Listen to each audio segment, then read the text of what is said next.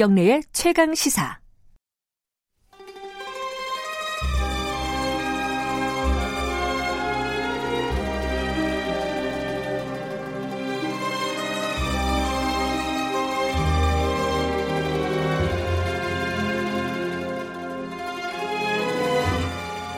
진정한 보수의 가치와 품격은 무엇인지 우리 사회 뜨거운 현안을 보수의 시각으로 들여다보는 시간입니다. 보수의 품격 윤여준 전 장관님 스튜디오에 나와 계십니다. 안녕하세요. 네, 안녕하십니까. 오늘은 어, 5.18 얘기를 좀 해야 될것 네, 같습니다. 그러실 줄 알았어요.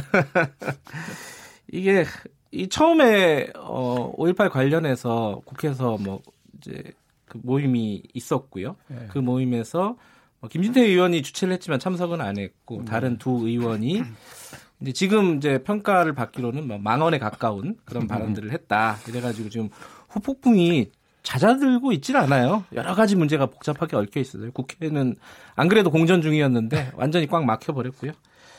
자, 이 장관님의 시각을 시각이 궁금했습니다. 저도 이 어떻게 어떻게 제 시각이랑 뭐 다를 게 있겠습니까? 아니 그래도요 뭐 어떤 새로운 아니 저도 예. 이번에 그, 그 우리가 망언이라고 그러잖아요. 지금 5.18 네. 망언이라 그러는데 그 발언을 한 분이 네 분이죠. 지만원 아, 지만원 씨야 뭐그 의원 세 전부터. 분 계시고 예. 근데 네. 그네 분을 다 제가 한 번도 만나본 분이 아, 아, 니라서 그러세요? 저는 예. 모르는 분들이에요. 예. 그래서 저도 그 말을 들었을 때, 아, 이거 좀 어처구니가 없다 하는 생각이 들었는데, 네. 제가 다들 잘 모르는 분이라 우선 제가 당내에 있는 분들, 신지분들 몇 분한테 전화를 물어봤어요. 이거, 아. 이걸 어떻게 봐야 되냐. 예, 그랬더니 예. 그분도 한결같이 하는 얘기가, 에, 진짜 이게 터무니없는 얘기인데, 네. 당에는 굉장히 심대한 상처를 입힐 거다. 음. 걱정을 하더라고요. 네. 그러면서 지만원 씨에 대해서는 다들 그 구체적인 언급을 안 하려고 그러면서 왜 그러냐면 일종의 정신질환의 수준이기 때문에 예. 진지하게 얘기할 필요가 없고 아, 진지하게 대응할 필요가 없는 예, 말들이다. 나머지 예. 그 국회의원 세 분에 대해서는 나름대로 해석들을 하더라고요. 예. 뭐냐면 우선 이게 이 전당대회를 눈앞에 두고 있으니까 네. 그세 분 중에 두 분이 출마한 예, 한 분은 이제 김술래 의원은 예. 최고위원으로. 예, 예. 그래서 어, 일종의 그 소위 태극기 부대를 의식한 예. 예, 그 표를 득표를 의식한 어, 그런 발언이라고 본다. 음. 뭐 그런 얘기를 하고요. 예. 그 나머지 한 분 이 이인 이인봉 의원인가요? 다 그분 어, 누구요? 나머지 한 분 남자분 의원 한 분 계시잖아요. 아, 저, 잠깐만요. 이- 이름이 갑자기 생각이 안 나네. 이, 이인봉 아, 의원. 이종명 의원, 아, 이종명 이종- 의원. 예, 예. 예? 예, 이종- 이종, 이종명 의원. 이종명 의원. 예. 아, 이름을 틀린 저도. 이게. 저기, 그분의 경우는 어, 어떤 본인의 어떤 존재감을 좀 높이겠다는 생각이 아니냐라고 해석을 하더라고. 그게, 그게 아, 무슨 소리냐 그랬더니 개인적인 존재감. 예, 그분이 네. 그 예비역 대령 출신인가 그렇다고 그러대. 그래요? 예. 예, 그리고 무슨 제가, 부- 제가 한번 체크해 보겠습니다. 예, 군대 계실 때 부상을 당해서 예. 전역을 했나 봐요. 예. 그래서 그 비례대표도 순번이 앞에 번호였다면 예, 예, 예. 6번인가 그렇게 빠르다고 그러네요. 예. 저도 확인 안 해봤는데 그랬는데 그런 것에 비해서는 그동안 너무 존재감이 없었다. 네. 음. 예, 그래서 이제 내년이면 총선도 있고 그러니까 네. 이런 기회에 본인의 뭐 정체성도 관련이 있겠지만 예. 존재감을 좀 음, 과시해보자는 그런 생각이 있었던 것 아닌가. 예. 그렇게 당내에 있는 분들은 그렇게 해석을 하더라고요. 그러니까 그리고 존재감이라고 하면은 지역구 뭐 아마 뭐, 뭘 노- 노렸는지까지 모르겠으나 예. 어쨌든 예 그런 국회의원 당 국회의원으로서의 존재감을 좀 예. 과시하고 싶은 생각이 있었던 거로 해석을 하더라고요. 지금 그리고, 말씀하신 대로 육군 대령 출신이네요. 아, 맞- 예, 아, 예. 예. 그리고 그 김순례 의원하고 이 이종 명 의원이요? 이종명 의원 두 분은 예. 영남 출신이라고 그러는 것 같은데 예. 두분 다.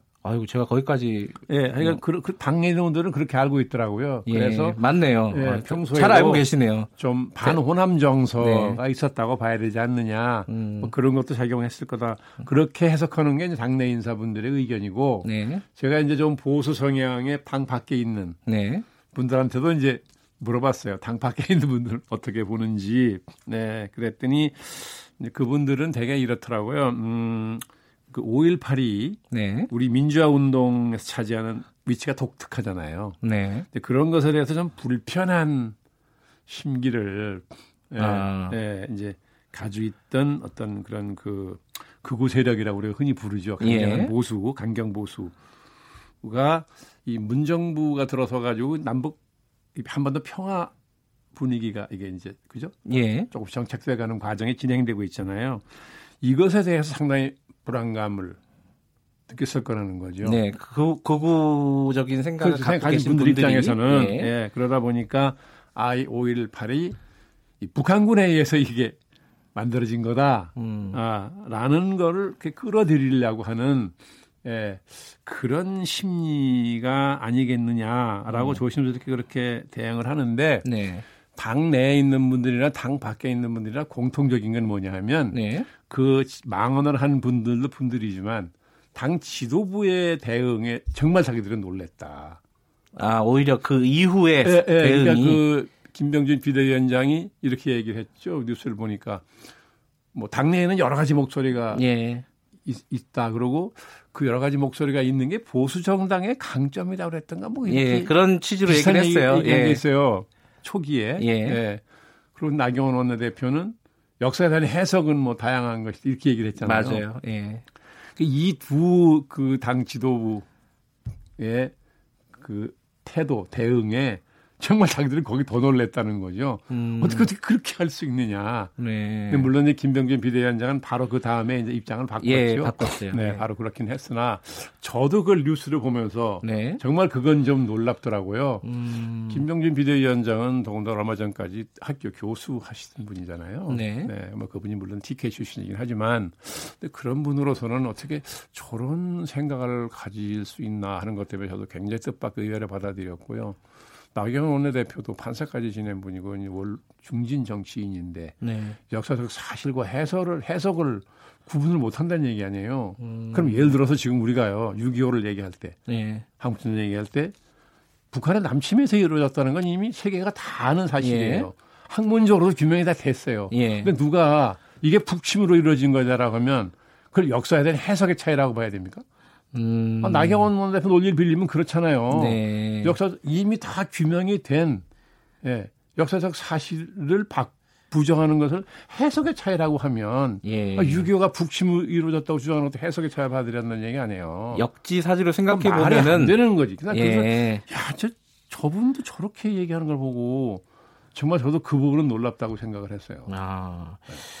근데 이게 이 사실은 이제 정치인들이 어떤 명분이라든가 이 혹은 뭐 논리적인 어떤 어, 선후 관계 이런 것들로 얘기를 하지만은 이 지지율 같은 것들을 신경을 쓰면서 얘기할 수밖에 없잖아요. 정치 공학적인 어떤 네, 어, 예. 태도들을 보이는데 최소한 그렇게 생각을 한다면은 그러니까 나경원 원내대표라든가 김병준 비대위원장의 말이 아, 뭔가 이제 자신들의 지지 세력들을 약간 좀 확장시키려는 아니면 좀 견고하게 하려는 그런 어떤 목적이었다면은 어, 결과적으로 또 틀린 게 아니냐. 왜냐하면 지지율이 지금 빠지고 아, 있잖아요. 물론이죠. 예. 아, 그러니까 직접적으로 전당대회를 의식해서 예. 득표를 위해서 했다고 한다면 네. 또뭐 나머지 한 분은 뭐 개인의 존재감을 과시하려고 했다고 한다면 네. 네? 우리가 뭐 그걸 입증할 수는 없는 거 아닌가요? 그러면 본인의 어떤 이익이잖아요. 네. 그래서 엄청난 해당 행위를 한 거예요. 음. 당연히 회복하기 어려운 상처를 입힌 거잖아요. 네. 그럼 해당 행위 아닙니까 이게? 그 착각하고 있는 게 아닌가라는 생각이 그러니까 들어요. 이런 저는 예. 이렇게 해석을 했어요. 사람이 객관적인 사실보다도 예. 자기가 믿고 싶은 걸 믿으려고 하는 경향이 있어요. 그렇죠. 그건 누구나 좀 그런 좀, 좀 그런 경향이 경향이 있죠. 있죠. 정도 차이는 예. 있지만. 그래서 그거를 이렇게 얘기하죠. 정치학에서 탈진실 현상이다. 말이 어, 어, 려운데 영어로 예. 뭐 post truth 현상이다 그러던데 예. 그런 경향이 분명히 있다고요. 예. 그러니까 이분들도 객관적인 사실이라는 걸 몰라서 그랬던 거냐. 예. 아니면 내가 믿고 싶은 걸 믿, 믿고 싶어서 그러는 거냐. 음. 예? 또 규명을 해봐야 되는데 예. 어쨌든 그렇다는 거죠. 그런데 저는 그 자유한국당 계신 분들한테 이런 얘기 해주고 싶어요. 그 전에 미국의 유명한 여자 정치학자 있죠. 한나 아렌트라는 예. 그죠? 악의 평범처럼 예. 얘기한 한나 아렌트 그 교수가 70년대 초반으로 기억이 되는데 미국 정부의 월남전 관련 거짓말을 비판하는 얘기를 하면서 예. 이런 말 한 게 있어요. 노련한 거짓말쟁이가 펼치는 예? 거짓의 장막이 예. 아무리 크더라고 하더라도 결코 사실의 거대함을 덮지는 못한다. 아하. 그죠? 굉장히 멋있는 멋있는 말이네요. 말이죠. 하자 말이기도 예. 하지만, 예. 그래서 음. 이거 이게 사실 이게 이게 이게 진실이 진리잖아요. 이게 네. 거짓말로는 안 된다는 거죠. 네, 음. 그러니까 좀 당장 정치적 이해관계 때문에 예. 마음이 흔들리는 경우라도 예. 어, 정말 조심해야 된다는 거죠. 그러니까 이 정치적 이해관계 때문에 뭐 이런 것들 사실관계를 좀 왜곡하고 이런 것들은 뭐 간혹가다 좀 볼 수 있는 일인데요. 그러면 왜 아, 이 5.18에 대해서 이렇게 집착할까? 그러면은 광주에 대해서 이 부분이 또 그 다음 질문이 될 수밖에 없을 것 근데요, 같아요. 예. 제가 예. 이 광주 항쟁이 났을 당시에 네. 저는 싱가포르 대사관에 근무를 했어요 공보관으로. 예. 예, 그래서 이제 국내사정을 잘 몰랐지만은 네. 그러나 이제 그 싱가포르의 언론도 신문, 텔레비전이 예. 거의 일주일 동안을 텔레비전은 매 뉴스마다 톱이고 광주 얘기가요? 예. 한국의 광주 얘기가 그렇습니다. 싱가포르에서 예, 싱가포르. 아. 평소 한국 관련 기사를 거의 안 실들 때인데 예. 예, 관심이 별로 없었으니까 네. 신문도 일주일 내내 일면 톱이었어요. 음. 예. 그래서 그 텔레비전의 영상은 상당히 격렬한 장면들이 꽤 있었어요. 왜냐면 외신들이 네. 찍어서 송 어, 저거 한 거니까 전송한 거니까. 예, 예. 그래서 그 많이 보고 걱정은 했지만 사실 자초적 이런 잘는 몰랐었는데 예. 제가 83년 이제 3월 달에 귀국을 했거든요. 예. 임무를 마치고. 귀국을 하니까 이 뭐 정부나 여당에 있는 분들이 네. 평소 가까웠던 친지들이 그 얘기를 많이 하더라고요. 그게 광주 그때 예. 광주 사태라 그랬어요. 그때는 그렇게 불렀죠. 네, 예. 광주 사태는 북한군 특수 특수부대, 예. 북한군 특수부대하고 난파돼 있던 간첩들이 뭐 거기 집결해서 일으킨 사건이다. 아. 이렇게 얘기를 저한테 굉장히 여러 사람이 하더라고요. 예. 그래서 제가 이제 잘 안 믿는 표정을 예. 하니까 당신은 국내에 없어서 몰라서 그러는데 예. 그 사- 자기들 남들 또뭐 증거가 있어요. 뭐 예. 많은 걸 얘기를 하더라고요. 근데 가만히 지금만 생각해 보니까 주로 저한테 그 얘기를 해준 사람들은 예. 공교롭게도 다 고향 영남 아. 고향으로 가지고 있는 사람들이거나 한국 전쟁 때 북쪽에서 넘어온 예. 그 가정 출신이거나 그런 거예요. 네. 예, 그러니까 북한에서 넘어온 분들은 북한 공산당에 대한 어떤 공포가 있잖아요. 예, 예. 네? 그 분노가 있고 적개심이 있고 네. 당연히 그런 심리가 있었을 거라고 보는 것이고 예. 뭐 영남 출신 분들은 옛날부터 그 지역 감정이 있었으니까 자연히 그런 것도 좀 시- 심리적 배경으로 작용하지 않았겠나 이렇게 추측해 보는 거죠. 지금 근데 이제 아까 사후적인 어떤 대응이 더 뭐랄까 충격적이었다 이렇게 네. 말씀하시지 않았습니까? 예, 예. 근데 지금 자유한국당에서 그 세 명의 의원에 대한 징계를 결정을 했어요. 두 명은 유보를 했죠. 이제 선거에 나왔다는 네. 이유로 이제 유보를 했고 한 명은 제명 결정을 했는데 의원총회를 뭐 통과를 해야지 이제 의원총회에서 3분의 2 예, 거예요 아마. 예, 맞습니다. 과반수가 아니라. 이정명 의원은 그렇게 예. 돼 있는데 예. 이 어, 징계 결과에 대해서는 어떻게 보세요? 아, 그러니까 뭐 당규가 그러니까. 네네. 당규가 그러니까 당규를 지키는 것 자체를 나무랄 수는 없죠. 네. 네.